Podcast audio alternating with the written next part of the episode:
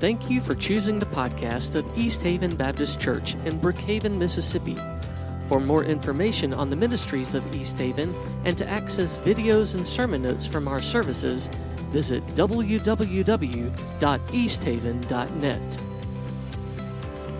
When I came to be your pastor here at East Haven almost a year ago, there were several structures in the building that I didn't notice until months after being here.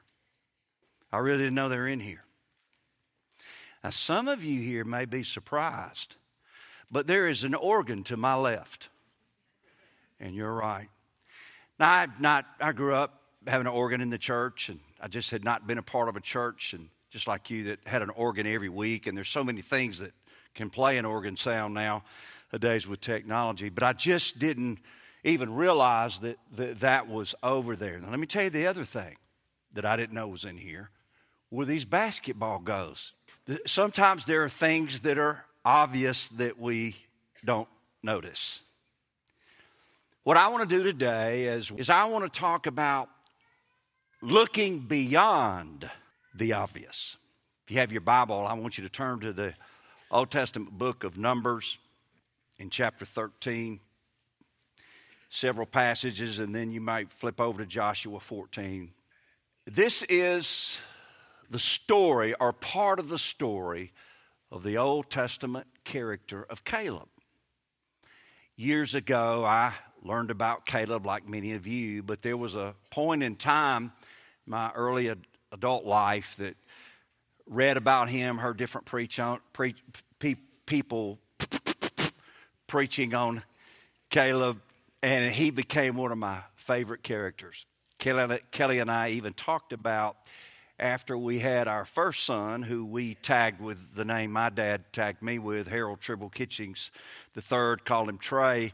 We thought if we have another, if we have another boy, I think we're gonna call him Caleb. That's how much we like that name. We're gonna we're gonna go back and talk a little bit about what that name means and how popular it is even today. But he is one, along with others in the Bible, and his buddy Joshua that we're going to see, that look beyond the obvious. You know, that's really what Christianity is all about. We come to Jesus by faith. Faith is being sure of what you hope for and being certain of what we you do not see. Hebrews 11 1. And then from the moment of salvation till we get to heaven, our heavenly home, we're to live by faith. And so, this is a faith campaign. This is a way to look to the future. It's a way to look beyond the obvious. I've heard this definition of vision before, and perhaps you remember because I've shared it several times. A mental picture of what could be, fueled by the conviction of what should be. For example, hungry men.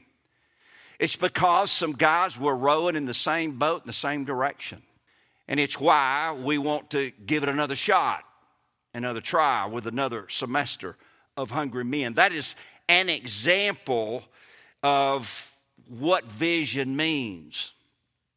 Now, if you're familiar with the story of Caleb, Moses, the leader of the children of Israel, had been promised, they'd been promised the promised land. God had told them by faith that one day it would happen.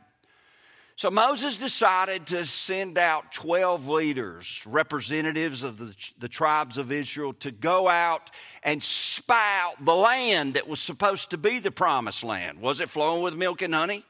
Was it going to be okay? Were there any uh, objects that might get in the way, so to speak? And so he selected these 12. And Caleb was one of them, and they came back after exploring the land. That's what chapter 13 is all about. And they were a little concerned because they felt like there were giants in the land and they felt like grasshoppers in their eyes. You may have remembered the story. That's what he's talking about. And they were just, well, they were fearful. Why? Because they were looking at what was right in front of them. Instead of thinking about what faith means and trusting in God to do what God had promised He would do. And so let's look at verse 13. I'm not going to read all the chapter, but verse 30 says, after that report, Caleb silenced the people before Moses and said, We should go up and take possession of the land, for we can certainly do it. Now let's don't quickly move past that. There's Moses, the leader, God's chosen leader. What a man of God he was, and a leader he was of men and of women, and taking them into, his, into their future. But all these others say, man, there's, there's giants in the land. We look like grasshoppers in their eyes. We just can't do it. And so one person said it, the other said it, and the majority of them were saying that. And then Caleb did that. Caleb silenced the people before Moses said, We should go up and take possession of the land, for we can certainly do it. Then look at 14, verse 6. Joshua, son of Nun, and Caleb, son of Jephunneh, who were among those who had explored the land, tore their clothes and said to the entire assembly, The land we passed through and explored is exceedingly good. If the Lord is pleased with us, he will lead us into that land, a land flowing with milk and honey, and He'll give it to us. Verse 9 of Numbers 14 only do not rebel against the Lord. And do not be afraid of the people of the, of the land because we will devour them. Their protection is gone, but the Lord is with us. Do not be afraid of them. Don't you love it? One guy stood up so another guy who loved God, believed God, trusted in his promises, stood right up beside him. Boy, I like it when a man of God will do something like that for something that is legitimately right and of the Lord. And then, verse 20, the Lord replied, I have forgiven them as you have asked. Nevertheless, as surely as I live, and as surely as the glory of the Lord fills the whole earth, not one of those who saw my glory and the signs I promised in Egypt and in the wilderness, but who disobeyed me and tested me 10 times, not one of them, in other words, those that just said, I'm a leader, but I don't have the faith to go.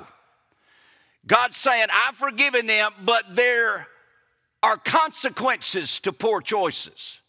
There are consequences to those that aren't wholeheartedly following God and being disobedient in their faith. Verse 23 Not one of them will ever see the land I promised an oath to the ancestors. Not one who has threatened me with contempt will ever see it. Verse 24 But because my spirit, because my servant Caleb has a different spirit and follows me wholeheartedly, I will bring him into the land he went to and his descendants will inherit it. And then turn over to Joshua for a minute. Chapter 14, beginning with verse 6, and I'll read through 13. Now the people of Judah approached Joshua at Gilgal, and Caleb, son of Jephunneh the Kez. Kenizzite said to him, You know what the Lord said to Moses, the man of God at Kadesh Barnea, about me. In other words, this is years later. He's a little bit older, a little seasoned but he still trusted in God. Hadn't forgot what God promised. He said in verse 7 I was 40 years old when Moses, the servant of the Lord, sent me from Kadesh Barnea to explore the land. In other words, he was a young man. You guys that are 40, you young. Feel good about that. He said, and I, I brought him back a report according to my convictions, not my preferences, not for the good old days, not to be nostalgic, but out of my convictions. But my fellow Israelites who went up with me made the hearts of the people melt in fear. I, however, followed the Lord my God wholeheartedly. So on that day, Moses swore to me, The land on which your feet have walked will be your inheritance and that of your children forever, because you have followed the Lord my God wholeheartedly. Now then, just as the Lord promised, he has kept me alive for 45 years since the time he said to Moses while Israel moved in the wilderness. So here I am today, 85 years old. I'm still as strong today as the day Moses sent me out. I'm just as vigorous to go out, do battle now as I was then. Now give me this hill country that the Lord promised me that day. You yourself heard then that the Anakites were there and their cities were large and fortified, but the Lord helping me, I will drive them out just as he said. Then Joshua blessed Caleb, son of Jephunneh, and gave him Hebron as his inheritance. We need to be like a Caleb. We need to be forward thinking. We need to understand that this It's a New Day campaign is about looking beyond the obvious. It's about the future. It's about our children, our grandchildren. It's about having ministries. It's about being able to house people that may not have a place like this for special events or ministries or opportunities because God, in His sovereign grace, has provided us with this type of location and facilities to be good stewards. Not just 10 years ago, not just now, but 10 years from now, 20 years from now, and the future. We are responsible for what we're going to do with all this. Let's look at Caleb. Let's consider three characteristics of Caleb and try to be like him and understand that's really, really what this It's a New Day is all about. First one is this Caleb was different than most people. Now, Caleb is still a popular name. If you do your study, your research, your Google, don't do it now, you'll see a lot of people still use Caleb's. We probably have a few Caleb's in the room. Like, Kelly, like I said that Kelly and I were going to name our our, our son, if we had one, Caleb, it means, if you look at them, it means wholehearted. Because Caleb followed God with all his heart. Not just on Sundays, not just when it was popular, but he was sold out to God. And when he believed something was right, he followed him with his whole heart, regardless of what anybody said or whatever the consequences would be, because he did. The Bible said he had a different spirit because he had a different spirit. Read the text.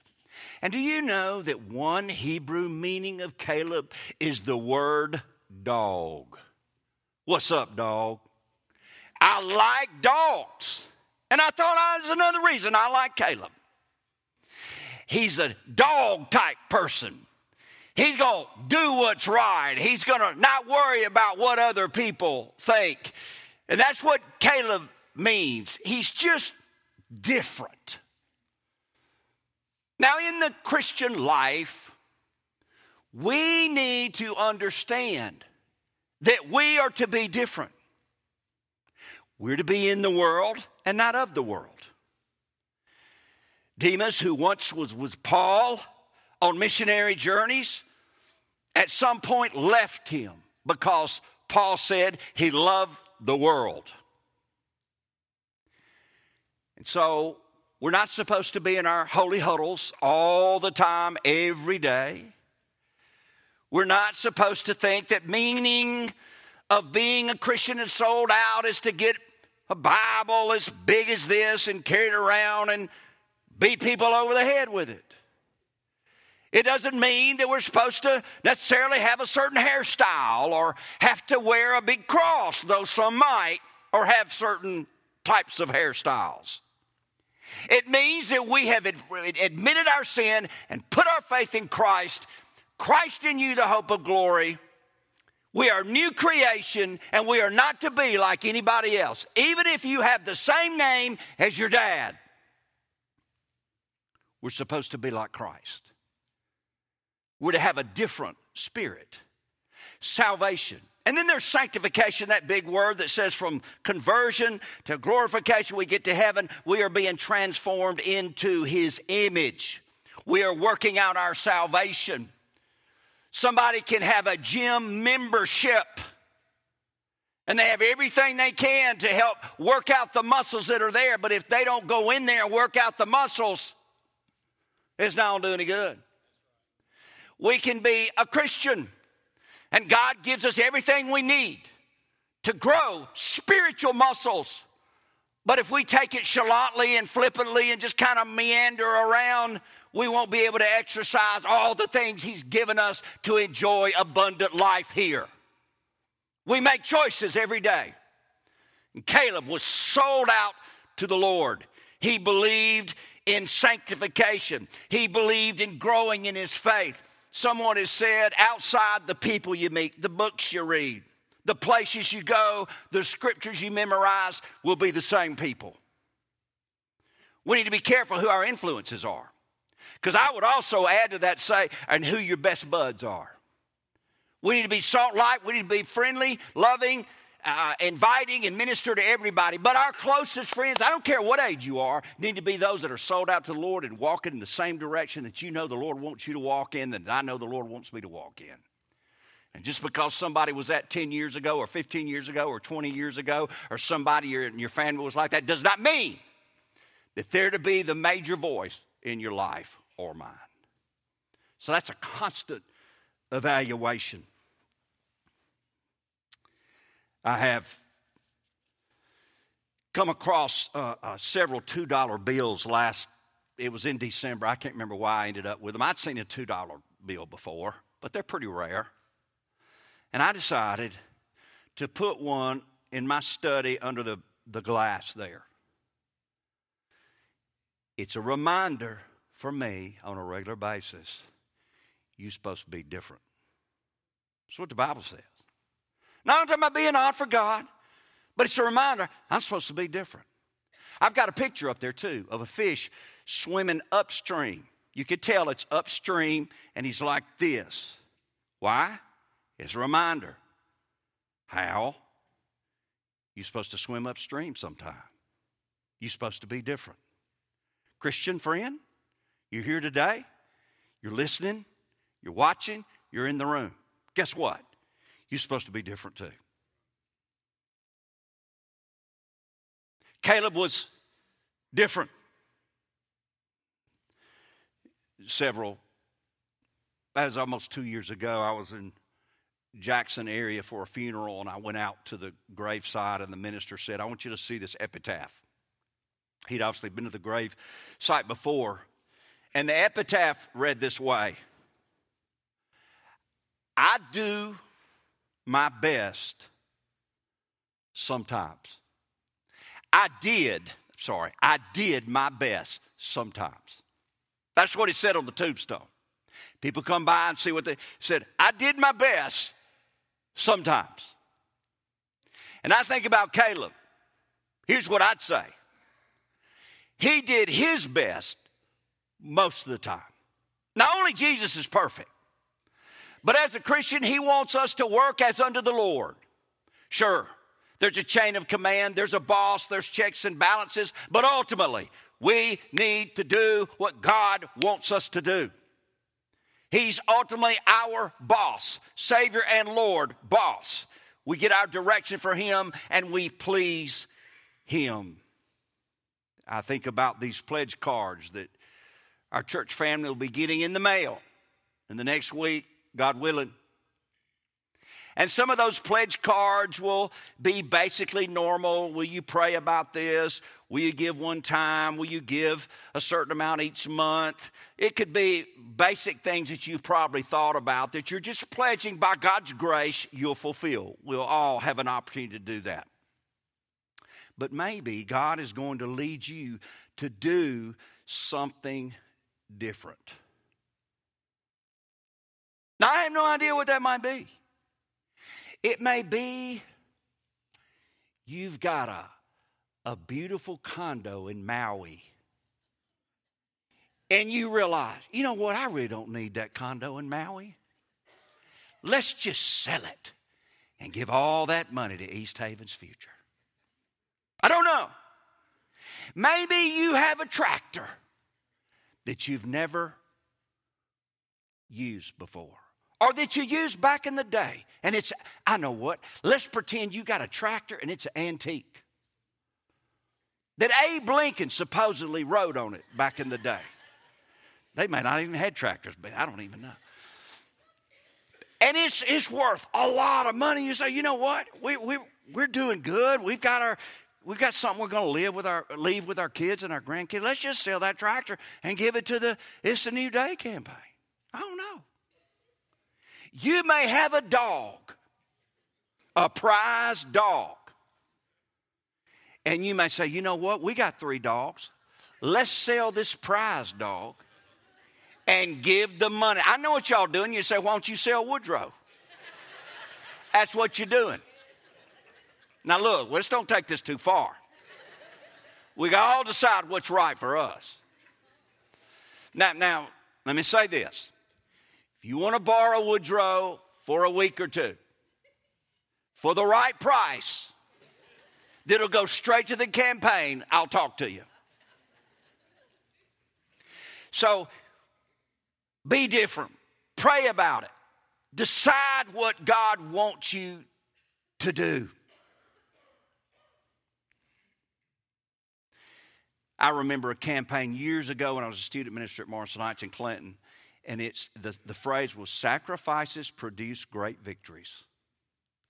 Sacrifices produce great victories, and that's what it needs to be in our lives. We need to be different than most people. Number two, like Caleb, Caleb was more determined than other leaders. Some leaders were stuck in fear, they were afraid of the giants. They did not look beyond the obvious.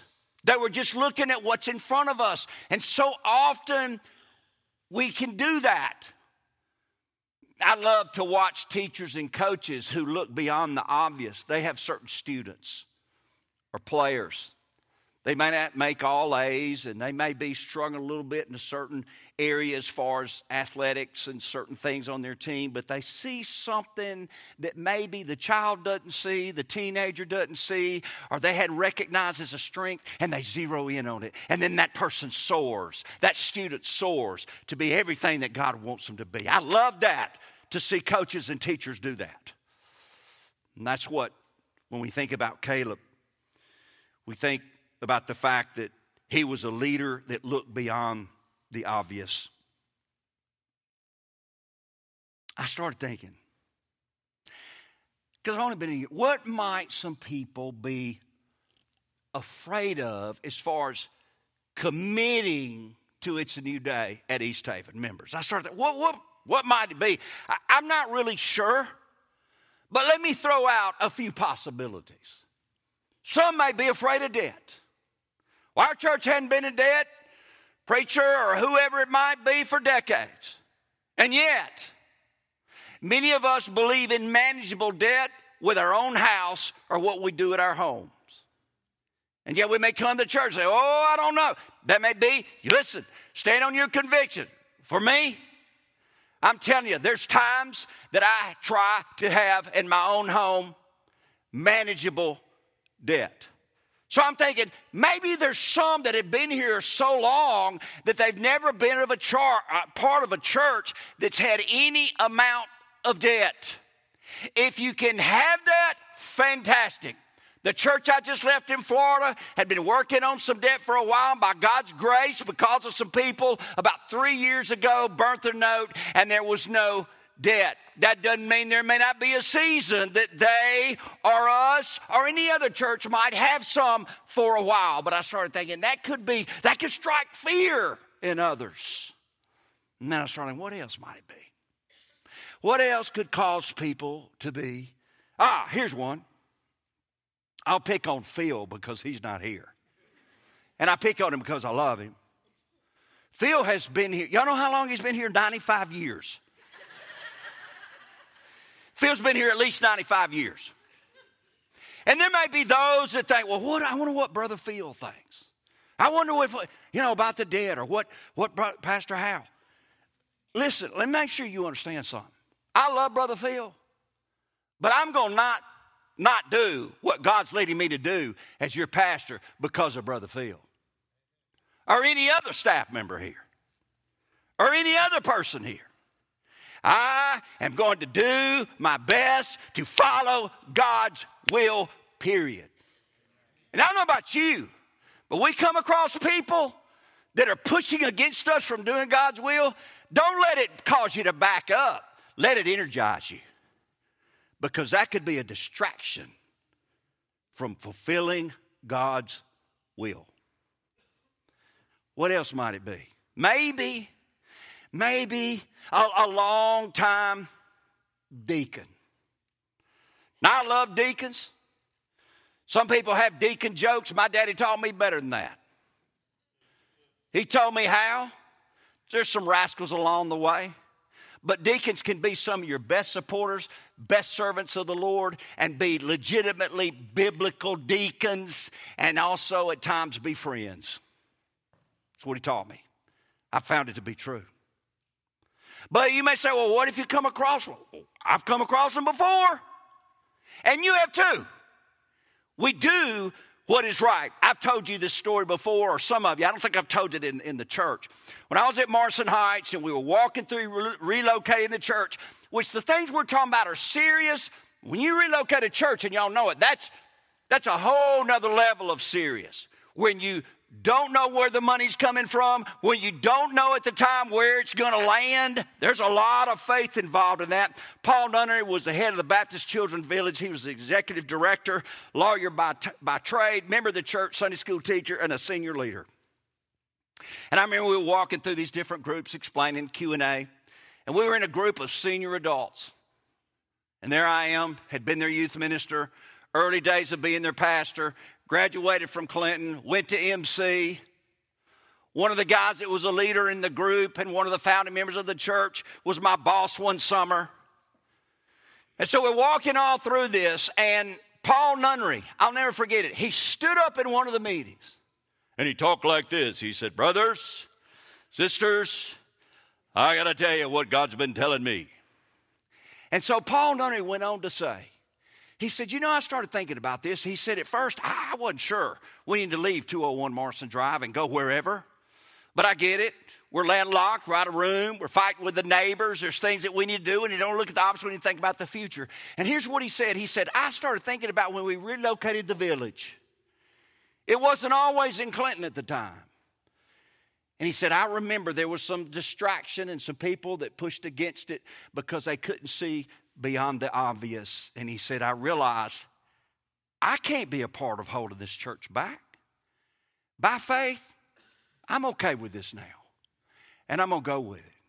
And I'll never forget that leader standing up like a Caleb and doing what's right. And the people that followed him because of his godly influence. You know what's interesting now? As we've moved back and Kelly is working for the village, they now don't even have that property. They have properties all over the state instead of one location in Clinton. Why? Because of the vision at that at some point while we were gone the last 20 years or so, in order to reach more people, that was a better way to do it. Let me tell you something. The only thing that never changes is God. He never changes. But sometimes He wants us to make adjustments in our life and in our church. Jason Curry a minister that graduated from Mississippi College years ago said this Everyone must buy in and work together to accomplish something extraordinary. It takes talent to win, but continual excellence requires unity. A talented teammate who is disengaged or divisive will kill your team. A lack of character eventually leads to consistent losing. We don't want that. We have a number of leaders that have stood strong for this campaign. And let me tell you something in order for it to be everything it needs to be, we need more. We need everybody rowing in the same direction. We need everybody having faith. And we need to do what God has us to do for the future when we sign that card or we make that commitment.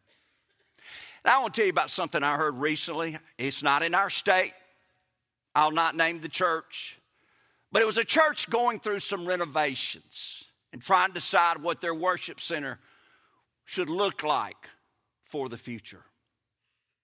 And the word from this very reliable source is is that one Sunday school teacher who was an older, long-time member, full of ladies in the class, decided they didn't not need to have pews.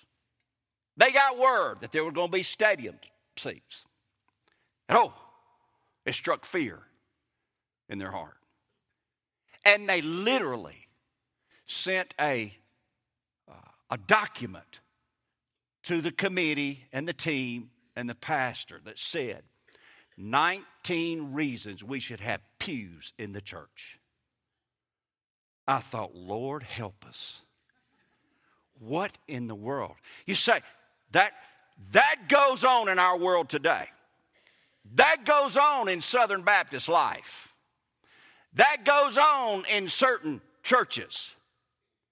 And ultimately, it's because of being selfish, not getting it, not trusting the leadership, and realizing there are bigger fish to fry than a pew or a type of seat. Now, should those be looked at? Yes. That's why you form a group to look at all that. But it's unfortunate that that takes place. Let's not keep our eyes on the giants or whatever they may be. Let's be a Caleb. And remember, it's about the kingdom. It's about kingdom matters. That's far bigger than your preference or mine. And thirdly, in Caleb's life, we see Caleb continued to dream during, during his latter years. God told him years ago he'd be blessed to his faith, because of his faithfulness, he didn't go sit in a rocking chair and chill, though there's no problem with that at times. Not this man. He was going to milk everything out of life he could for as long as he could, and he did. You know anybody like that? I do. And you know him too, a lot of you. I've told you before.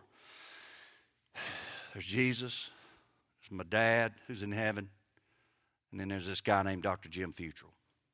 This past week, a lot of us heard him speak.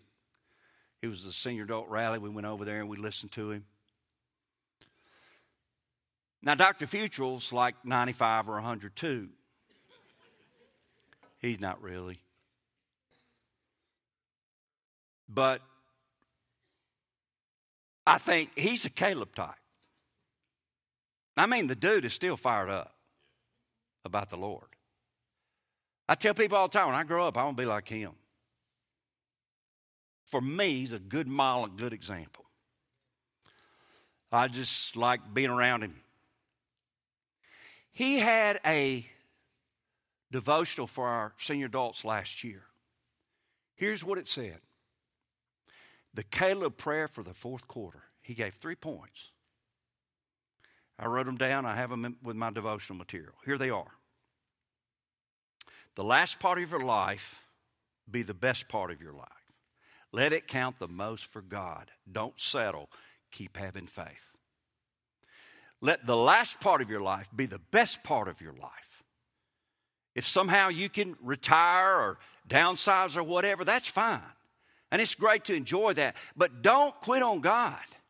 And don't stop doing what He's called you to do, whatever it is. The dude is finishing strong. Secondly, the last part of your life be the confessed part of your life. The last part of your life be the confessed part of your life. Tell your story to your grandchildren. Tell them about the relationship with the Lord. Testify to God's grace. Tell your friends why you love them. Understand that relationships are real important. Have joy in your life. Take, take God seriously, but don't take yourself too seriously. That's another thing I love about him. And then number three, he said this to us. Let the last part of your life be the invested part of your life. Invested in relationships, partnerships, steward of your finances. I went to school with Dr. Bill Miller. AMS close by. He's preached here several times. You probably know Bill. One of the things that, uh, that Bill enjoys doing, among other things, is uh, January Bible studies. That's one of his things. He enjoys doing those. And he told me, and I, I texted him this morning to make sure I had it right. Because he's told me several times, he says, he says, Hal, and he's 73. He said, I have January Bible studies planned for a long time. I wrote down initially it was 2030. So I asked him today. He said, he texted me, he says, have one scheduled for 2044. You can plan to, he added this, you can plan to be used by God or plan to die. Take your choice. Dr. Bill Miller. That's a Caleb type. We want to be Caleb's. Here at East Haven and Brookhaven and Lincoln County, we want to have an impact not just on Brookhaven, Lincoln County, the surrounding area. I, I dare say if this was part of the church in the past, and it certainly is now, we want to impact the state of Mississippi and beyond. Why? For kingdom purposes. We don't want to be short sighted. We want to be like a Caleb and do everything we can to use the resources and look beyond the obvious to what God may want us to do. You've done things like that. Some of the things like this night to shine that's coming up February the 9th, it's close. Training today at 2 for volunteers. That's going to impact beyond just our area. The cross, the Haven Cross, that's going to impact beyond just our area the men's conference that we're working on the last weekend in April. First one or first one in a while. Well, we have a Friday night and a Saturday morning. We have Philip Gunn, who's coming to share his testimony with the Lord Friday night, and Jeff Clark, who's the pastor at Venture Church, going to talk about what it means to be a godly man in your home. Will be that morning. That's beyond Mississippi. Chonda Pierce, the concert that's coming up, the comedian. There are things like that that we want to do to minister to the state and be ready to minister here like you did last week. The funeral. Three caskets right here. And you were ready to minister. Heard somebody say who was very familiar with the church, grew up in the church. They were talking to some of our men and bragging on what they were doing and our men and women and ladies and our staff, and he just looked at them with a real matter of fact. Said, "Oh, it's in their DNA." Uh, in other words, man, it's awesome. I grew up here. I was here back when they relocated. It's in their DNA. It's who they are. And then one of the ministers at Crystal Springs that had a part in the funeral. Landon Smith, not our Landon. Where you at, Landon? Now, this is a one and only Landon right here. I didn't think there'd be anyone close, and I'm not sure this fellow's close, but he seemed like a good guy. And he's a minister over at Crystal Springs, and he was part of the funeral. And he sent this after the funeral. If you would, please pass this on to all the guys at your church and your pastor. In 25 years of my ministry, I can honestly say I don't think I have been a part of something as tragic as we went through in the past couple of weeks. But East Haven Church went above and beyond to minister to the family and the friends of the family. From there being a guide every corner of your church, taking care of every need that anyone had, how you directed everyone to go through on the night of the visitation, and it flowed so smoothly to the parking on the day of the funeral, to your pastor and your pastor's wife reaching out to us as ministers and praying for us. We were struggling to get through the day, to the food provided. I could go on and on. As a minister on the staff of another church, I was challenged to lead our church to minister in such a way that you all did. I know the families greatly appreciated you all, but from the friends of family, we greatly appreciate you as well, all as well. You took a tragic situation and did the best that you could to minister to each and every one of us, something you all did that did not have to do. And y'all did an excellent job. You definitely were the hands and feet of Christ in those days. That's you. Some of the, you know, there'd be some random folks Oh, Pastor, I bet I'm. Look, this is East Haven's DNA. They've done this before. This isn't their first rodeo. And they were ready to pounce on an opportunity to minister to the community, not asking for anything in return. It's amazing. And I'm grateful just to be a part, to see what our deacons did, our staff that had been here for a while, and others of you, men and women. Incredible. In Acts chapter 20,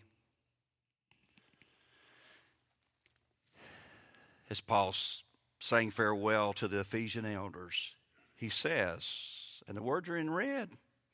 If you have the words of Jesus, he knew Jesus said this It is more blessed to give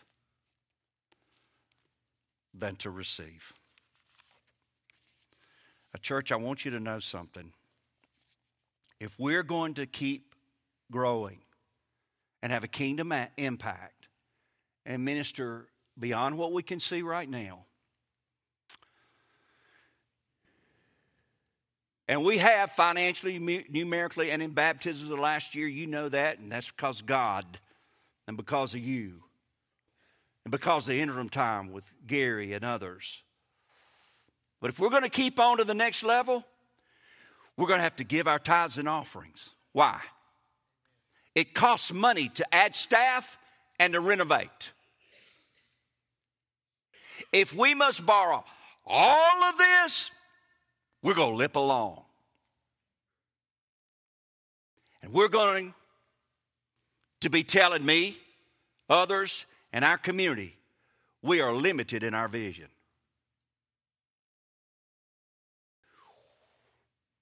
We can talk all we want, but reckoning day is soon. So don't underestimate your role as a member of the church. Let's be a Caleb by God's grace. And let's press on to everything that God wants for our children, for grandchildren, and people we may not know. Lord, this is your church. Help us to be faithful in our prayers and our ministries and our finances for your glory and honor. In Jesus' name, amen. Let's stand for our invitation.